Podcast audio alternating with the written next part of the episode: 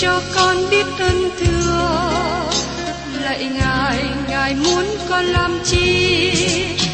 Lời ngài là sức sống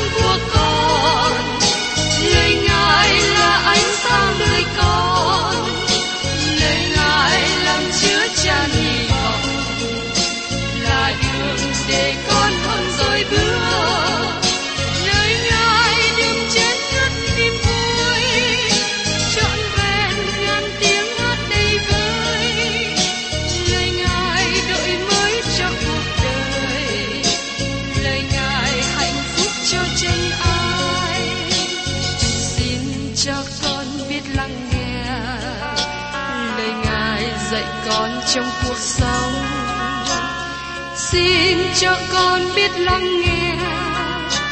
Lời ngài từng theo bước đời con. Xin cho con biết sẵn sàng chờ đợi và vẫn nghe theo chúa.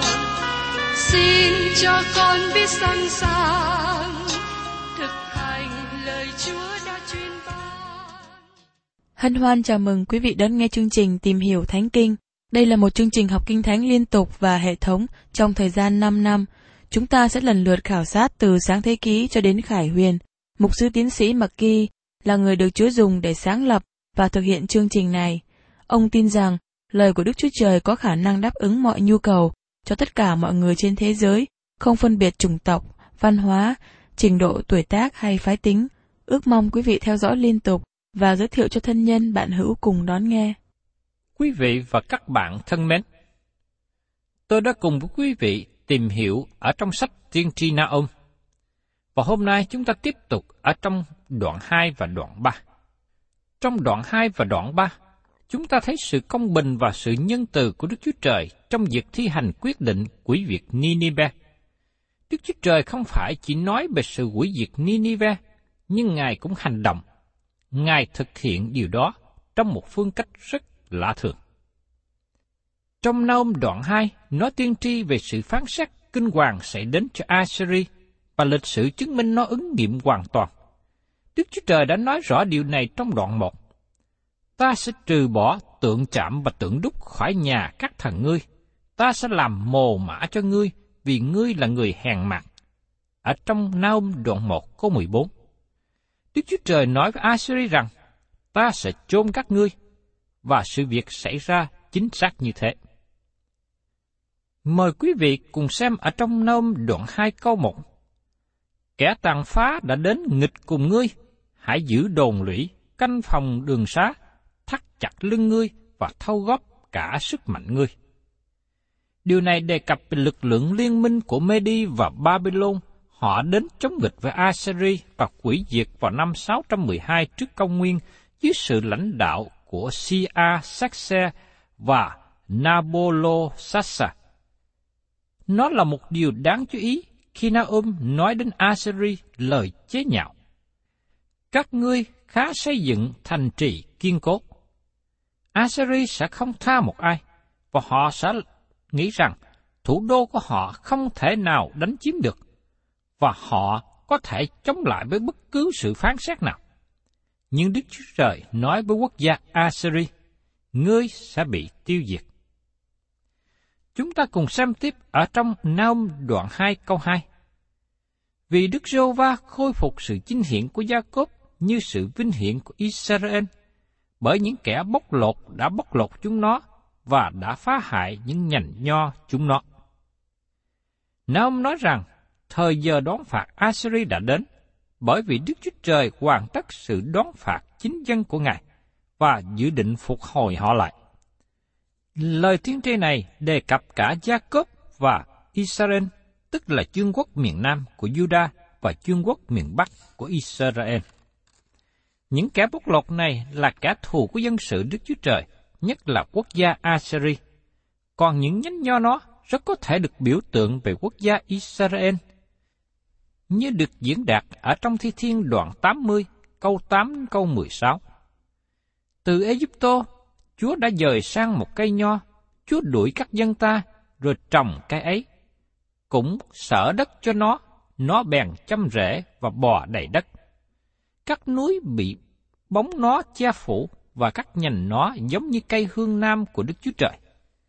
Các nhành nó che đến biển và chồi nó lan đến sông. Vì cớ sao Chúa phá hàng rào nó, để cho các kẻ đi qua lãi lạc nó, heo rừng cắn phá nó và các thú đồng ăn nó. trước Chúa Trời dạng quân ôi, xin hãy nhớ lại, từ trên trời hãy ngó xuống đoái xem và thăm viếng cây nho này. Là tược nho mà tai hữu Chúa đã trồng, là chồi mà Chúa đã chọn cho mình. Cây nho ấy bị lửa cháy, bị chặt vì cớ sự quở trách của mặt Chúa, chúng nó phải hư mất. Trong đoạn này, Naôm nói nhiều chi tiết mà ngày nay đã ứng nghiệm hoàn toàn. Lịch sử ký thực những gì đã xảy ra sau thời của Naôm một trăm năm. Nói đến sự phán xét cuối cùng với quốc gia Assyri, nó cũng nói đến sự kiện Assyri sẽ không hề trở lại. Theo lời của Đức Chúa Trời, Babylon sẽ nổi lên trở lại như một quốc gia, nhưng nước lớn Assyri không bao giờ được lập trở lại. Lời của Đức Chúa Trời nói rất rõ. Tại đây, lời diễn đạt về Nineveh bị bắt rất là thú vị. Phân đoạn này tỏ bài, nó rất là kinh sợ. Các bạn có thể viết trên đoạn này. Chớ hề dối mình, Đức Chúa Trời không chịu khinh dễ đâu, vì ai gieo giống chi lại gặt giống ấy. Trong Galati đoạn 6 câu 7 Assyri là một quốc gia tàn bạo, một quốc gia tàn bạo mà thế giới chưa từng thấy. Thí dụ, một trong những điều mà Assyri làm cho cả thù, họ chôn người bị bắt dưới cát trong sa mạc cho đến ngang cổ, sau đó lấy một miếng vải để vào miệng, và để cho người ấy ở dưới ánh nắng mặt trời, người bị chôn trở nên điên loạn và sau đó chết. Đó là một trong những hình phạt kinh sợ mà Assyri áp dụng. Họ cũng có nhiều điều kinh ngạc nữa áp dụng cho kẻ thù. Như được nói lại, có nhiều nơi Assyri tấn công đánh chiếm, dân chúng thà tự tử chết hơn là để rơi vào tay kẻ thù Assyri tàn ác. Người Assyri giao sự kinh sợ khắp thế giới thời cổ đại. Tại đây chúng ta tìm thấy trong sách Naum, Assyri bắt đầu dao động, họ bắt đầu co lại, họ không còn là người xâm lăng nữa, bởi vì liên minh Medi và Babylon đang đến chống nghịch với họ. Tiếp đến chúng ta cùng xem ở trong Naum đoạn 2 câu 3. Thuẫn của những người mạnh là đỏ, những lính chiến nó mặc áo màu điêu, trong ngày nó giàn trận. Gan thép của xe cộ sẽ lòa ra như lửa và gươm giáo đều lai động. Chúng ta thấy lời diễn đạt ở đây. Thuẫn của những người mạnh là đỏ. Điều này không có nghĩa là thuẫn của họ trở nên màu đỏ vì dính máu như một số người đề nghị. Người Assyri đặc biệt ưa thích màu đỏ hay màu điều. Trong những tranh nghệ thuật của họ, màu đỏ thường được dùng nhiều nhất. Đó là bằng chứng cho họ ưa thích màu đỏ. Họ làm mọi thứ với màu đỏ. Một số học giả tin rằng họ dùng thuẫn bằng đồng và để phản chiếu với ánh nắng mặt trời để nó trở nên màu đỏ. Tại sao họ làm như thế? Tôi tin rằng họ làm như vậy cho kẻ thù kinh sợ. Như các bạn biết, trong chiến trận, các bạn có kế hoạch để đánh lừa kẻ thù. Khi vào chiến trận, các bạn muốn làm cho kẻ thù nghịch khiếp sợ càng nhiều càng tốt để đánh hạ họ. Trong thời kỳ đệ nhị thế chiến, Hoa Kỳ đã dọa thả bom nguyên tử xuống Nhật Bản. Họ đe dọa nhiều lần. Rồi có một ngày, bom nguyên tử thật sự được thả xuống và sau đó kết thúc thế chiến. Điểm trọng yếu ở đây là trong chiến trận, các bạn cố gắng đánh lừa kẻ thù, hù dọa kẻ thù.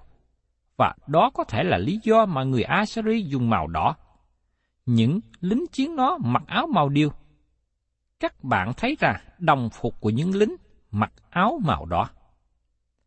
Trong ngày nó giàn trận, gan thép của xe cộ sẽ lòe ra như lửa và gươm giáo đều lai động. Điều này đề cập về vũ khí và xe cộ là phương cách mà chúng nó được xây dựng. Các xe chiến đấu không phải được làm bằng gỗ như các xe mà các bạn có thể thấy trong viện bảo tàng ở Cairo của Ai Cập. Người Ai Cập dùng nhiều gỗ đỏ để chế tạo xe của họ, nhưng rõ ràng người Assyri có kiểu chế tạo xe trẻ hơn, phát triển hơn. Họ giống như các công ty chế tạo xe hiện nay.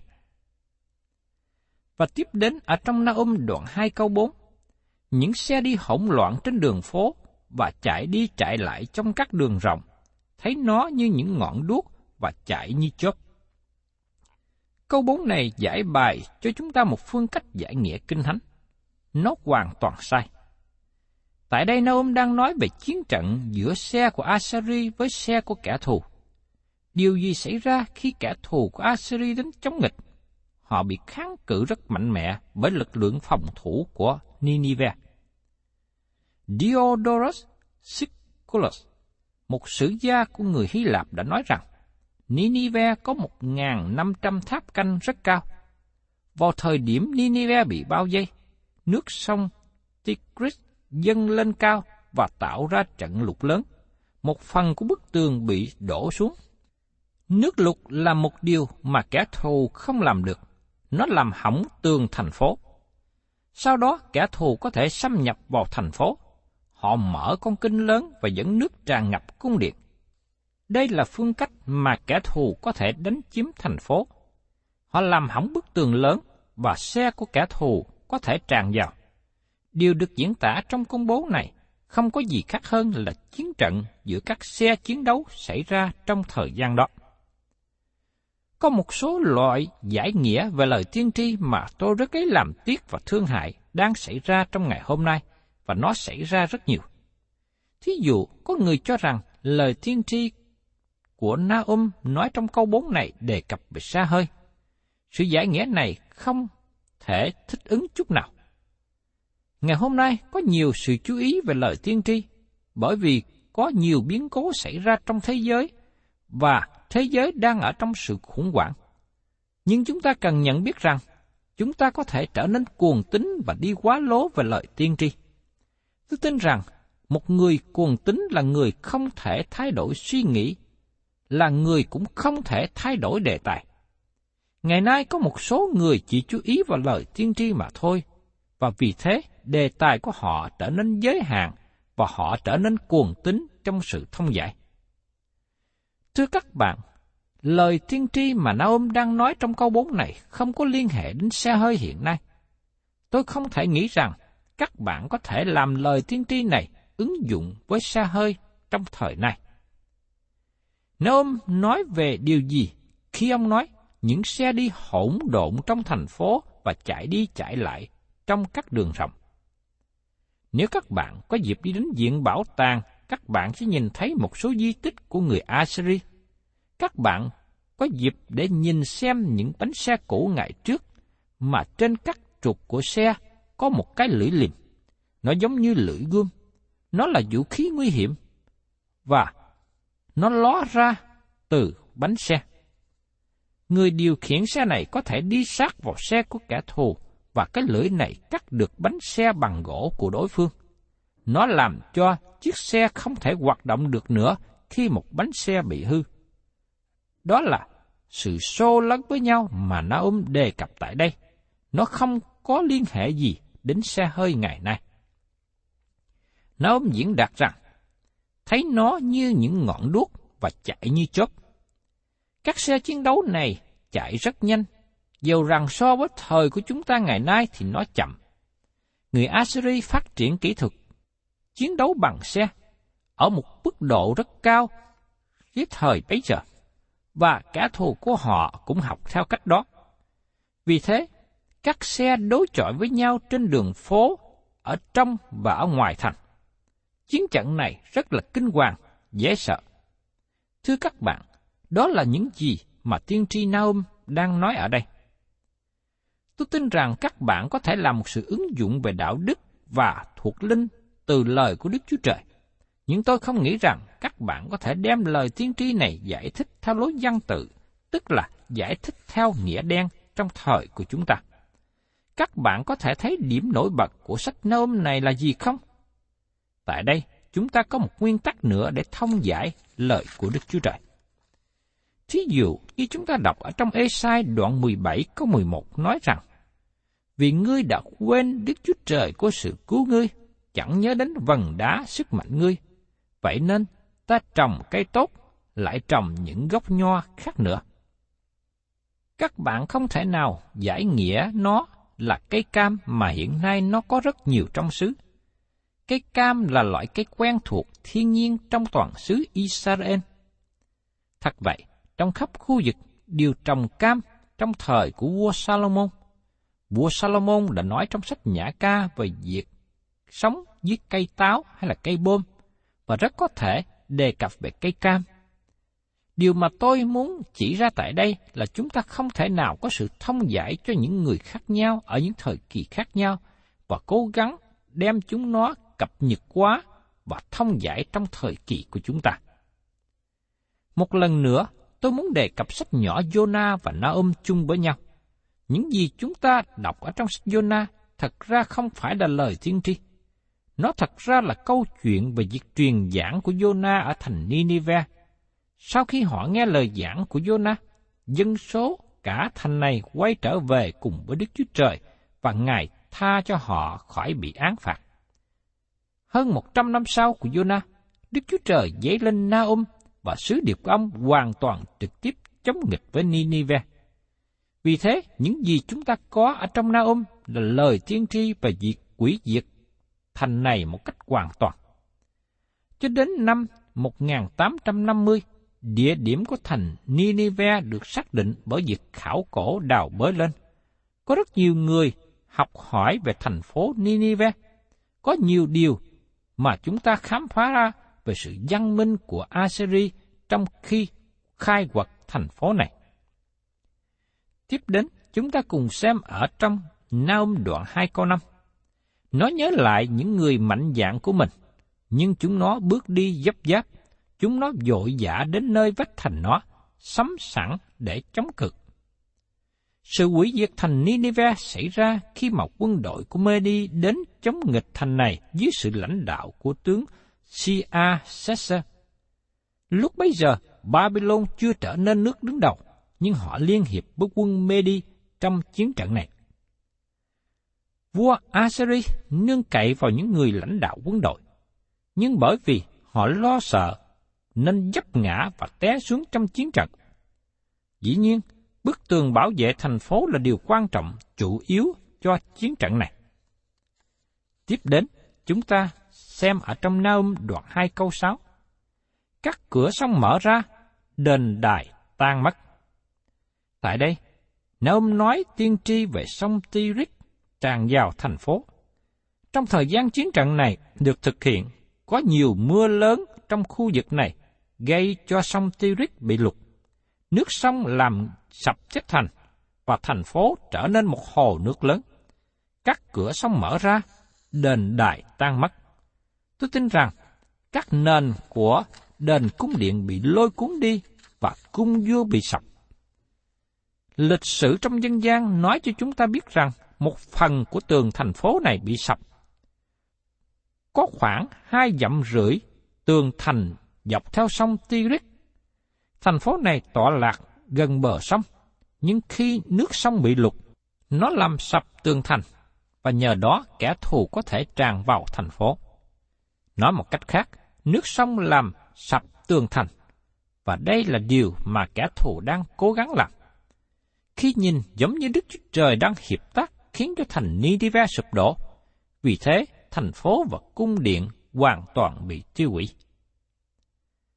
Tiếp đến ở trong Naum đoạn 2 câu 7, đã nhất định hoàng hậu bị bóc lột và bị bắt đi, các nàng hầu hạ người đi theo rên xiết như bộ câu và đấm ngực mình.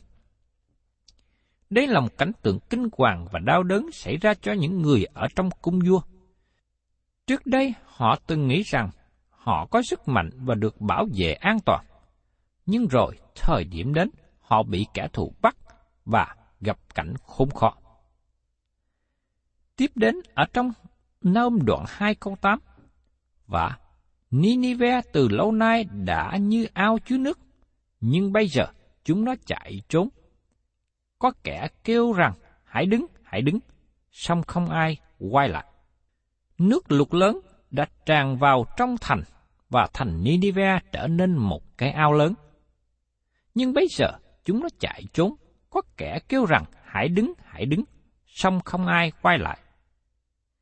Có lệnh truyền được ban ra, phải ở lại giữ thành.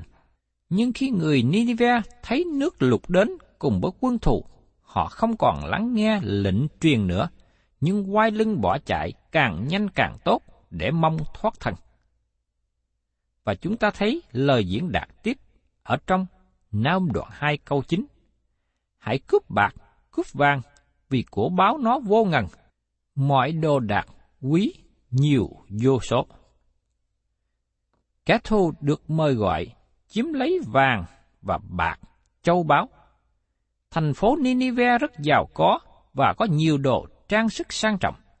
Các cung điện rất sang trọng và dân chúng sống trong xa hoa, bởi nhờ họ thành công trong chiến trận.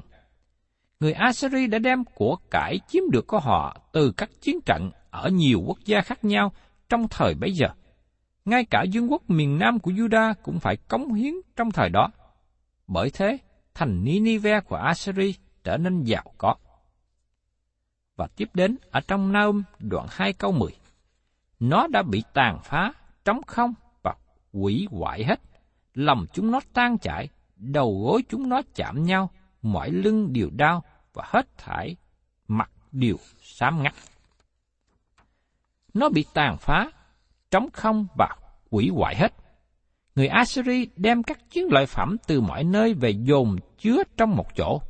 Nhưng rồi giờ đây kẻ thù đến lấy đi hết, cướp lấy hết. Lòng chúng nó tan chảy, đầu gối chúng nó chạm nhau. Khi đầu gối chạm vào nhau, đó là biểu lộ một sự quá sợ rà hãi, quá run rẩy, lòng họ kinh khiếp. Đó là điều đã xảy đến cho Assyri. Trước đây người Assyri giao sự kinh hoàng đến cho người khác. Bây giờ họ gặt lấy hậu quả. Mọi lưng đều đau, hết thải mặt đều xám. Đây là một thời giờ rất là kinh sợ, bởi vì người Assyri biết rằng họ bị thù ghét bởi cả thế giới thời bấy giờ. Tất cả các nước xung quanh Assyri đều ghét họ, bởi vì cách đối xử tàn bạo của họ. Giờ đây, sự trả thù đến trên họ. Thay vì nói mặt họ trở nên đỏ, Naum nói mặt họ đều xám ngắt. Hoặc chúng ta dùng một chữ khác là mặt họ tái mét. Tôi nghĩ rằng lúc bấy giờ người Assyri mặc áo bao gai và bị đổ tro trên đầu. Quý vị và các bạn thân mến, chúng ta thấy rằng lời của Chúa nói từ trước cho đến nay một nguyên tắc chưa hề thay đổi. Đức Chúa Trời không chịu khinh dễ đâu, vì ai gieo giống chi sẽ gặt giống nấy. Như người Việt chúng ta thường nói, gieo gió thì gặp bão. Người Assyri đã gieo sự thù hận đến khắp các nơi. Họ đã đánh phá các nơi, họ đã giết hại nhiều người. Rồi cuối cùng, một ngày, vận mệnh của họ đã đến. Assyri, thành Nineveh, đã bị đánh sập và đất nước của họ bị tiêu diệt. Đây là một bài học lịch sử mà chúng ta cần nên ghi nhận, học hỏi cho chính mình. Đồng thời, chúng ta ca ngợi Đức Chúa Trời về những công việc mà Ngài đã thể hiện trong lịch sử trước đây và Ngài vẫn tiếp tục làm điều đó trong lịch sử hiện nay. Thân chào tạm biệt quý vị và xin hẹn tái ngộ cùng quý vị trong chương trình Tìm hiểu Thánh Kinh kỳ sau.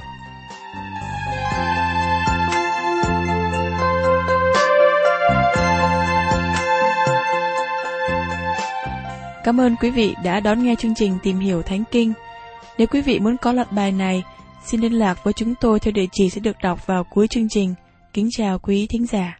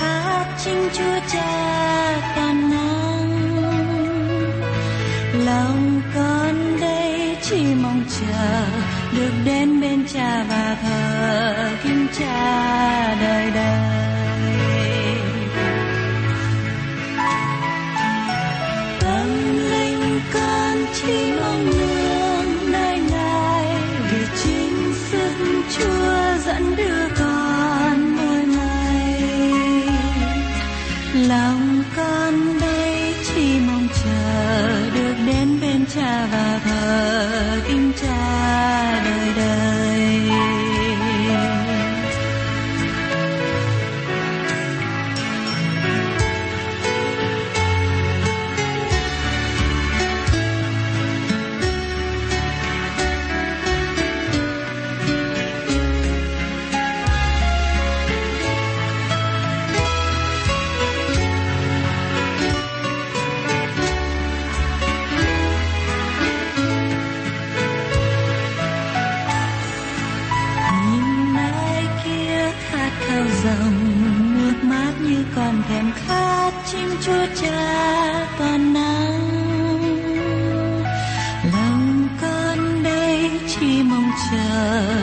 đến bên cha và thờ kính cha đời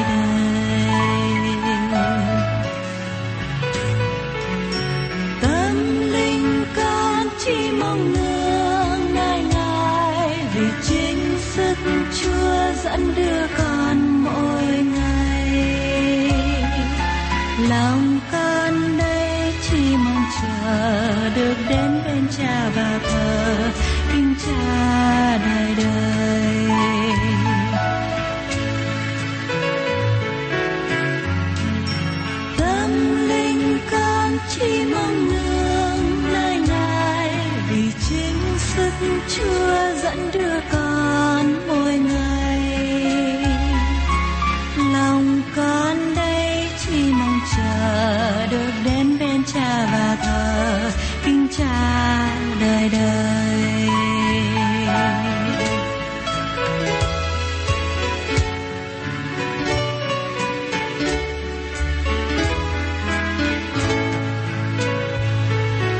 Lòng con đây chỉ mong chờ được đến bên cha và thờ, kính cha.